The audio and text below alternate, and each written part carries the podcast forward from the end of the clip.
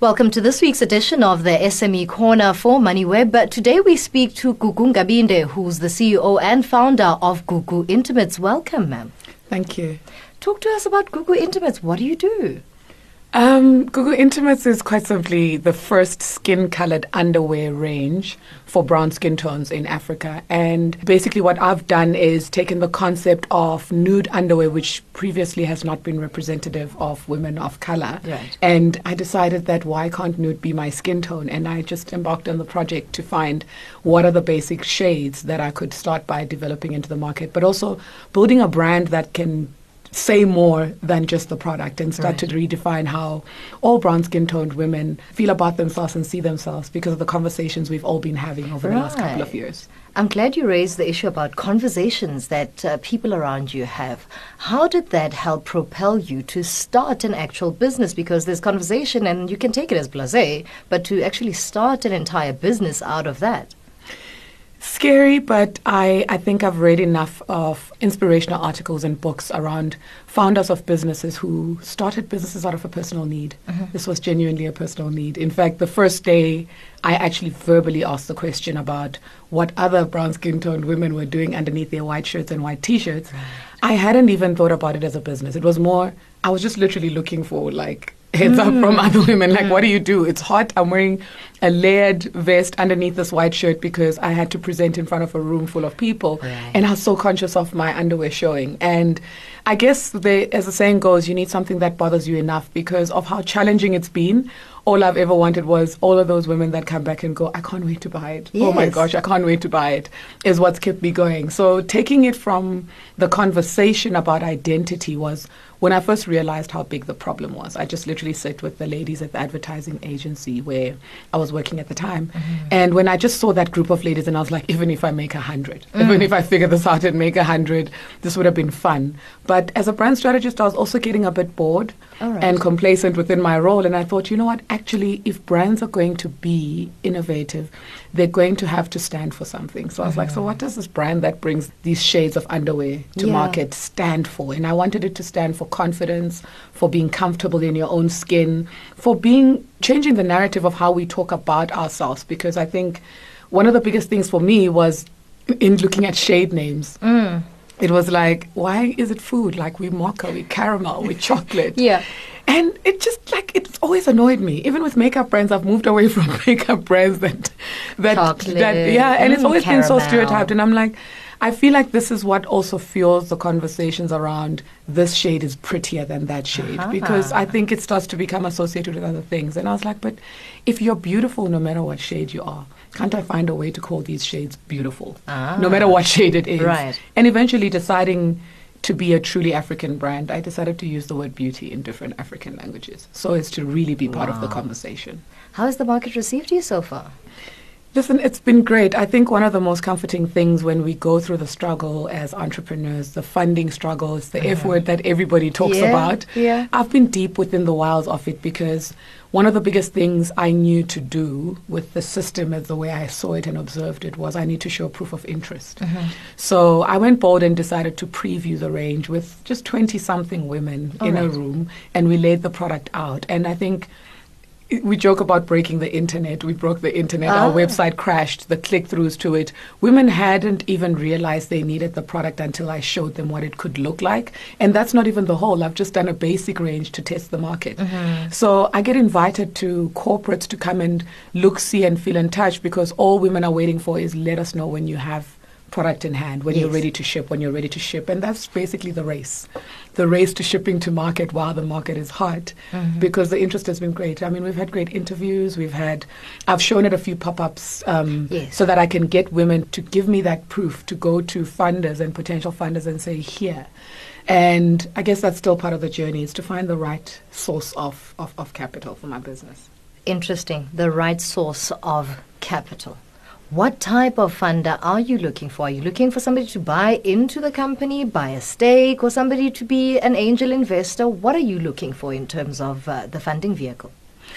I think, in retrospect, with what's gotten me this far, is ideas that are breakthrough and ideas that challenge the way things generally have been without changing too much. require a level of emotional investment alongside it. And hence, I've kind of, as the rejection has come from funding institutions in terms of the stage of my business, everyone mm. kind of gets it, male, female, they get it when I talk about it.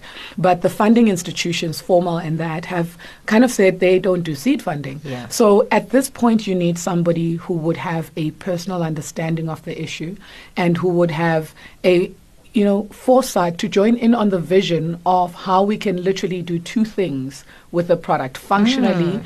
give women literally more confidence by being able to wear underwear that is representative of their skin tones. Yeah. Not just from a pride perspective, but to be able to better blend with those clothing items, but somebody who can see where this market can go. Mm-hmm. So, an angel investor for me is probably likely to be the kind of capital, but an angel investor who has an access to some kind of new knowledge and new new markets for right. me because to still say I'm on my own in this business, I haven't diluted equity thus far, was because I really have been looking for somebody who brings something that can make this a truly African brand because it is beyond a South African problem. Yeah. And the issue of identity that I've started to talk to is much bigger. So I want somebody who's got a a bit of guts to go through it. I mean, for me to resign and leave my job, I've, all I've done is just show the guts that I have yes. um, and, and the passion for the business and the belief in it.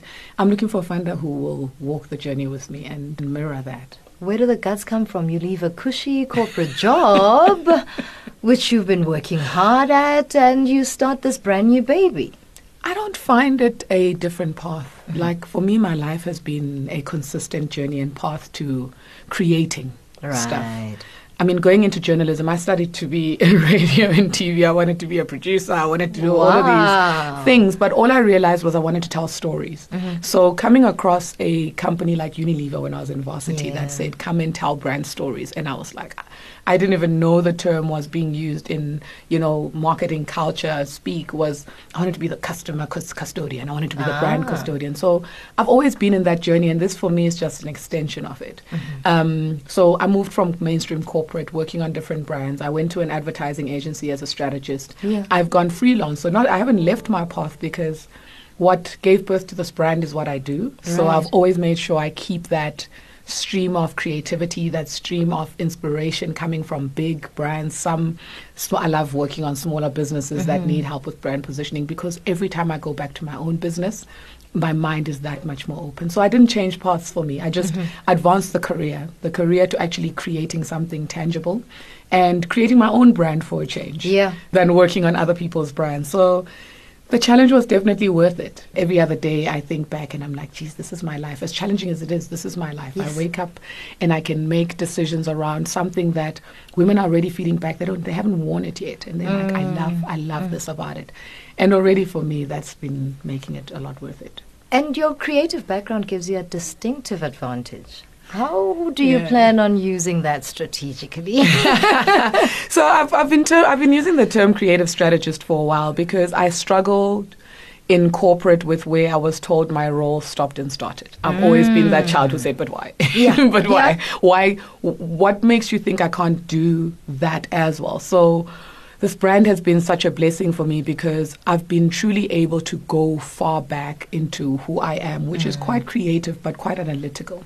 So to be able to see a few steps ahead of a lot of things, like to see with the conversation about makeup of what almost two years ago mm-hmm. that it should get here with underwear. So I've collided those two, and I almost I moonlight as the creative director of Gugu Intimates. I literally have gone to the point where I've started to direct my own. Sh- I know what the end looks like. When you look at the shoot and what we did, I had help, but I saw those visions a year ago. I saw those pictures, and Wonderful. every time I walk in there, we've done a shoot again recently with another group of nun models. Beautiful young Ah. ladies. Um, and every time I'd say, I see her like this. And when I look at the images and I'm like, yes, this is all I wanted to do is to merge the strategy with then what does it look like? What does the solution actually feel like? That's my favorite part. Wonderful. Where to then for the company as a whole? What can we expect from you? Look, any day now is um, a big launch I've dreamt about for about two years to the day, and I it's palpable. I can feel it. I think the biggest hurdle we have to cross as a milestone for the brand is in securing that pilot capital, and we land immediately into a ten to eleven um, store distribution list with partners that are women of color Yes. reaching women of color over 10,000 database. So going non-traditional in our approach, you expect to see us in where women are going to find beauty in themselves or to mm. beautify themselves. Expect to find us there because we want to celebrate Brown's beautiful skin. And also expect to see us in more collaborations because the reason I went into business was to be able to show this is what I'm good at, but it's going to be a collective of people good at what they're good at that's going to make uh-huh. great things. So expect to see me in new collaborations. I'm more encouraged, I am more inspired to really go through with the pictures in my head. Some are crazy, Yeah. but I think it's where we need to go as women creating solutions for ourselves. We I need to Women would kill me if I don't ask you about sizes. Who do you cater for? Do you cater for all of us? I intend to cater for Mm-hmm. all of us. I think the trick about going into business, being an un- entrepreneur at the time myself, was I need to bite off what I can chew. So get to a minimum viable product.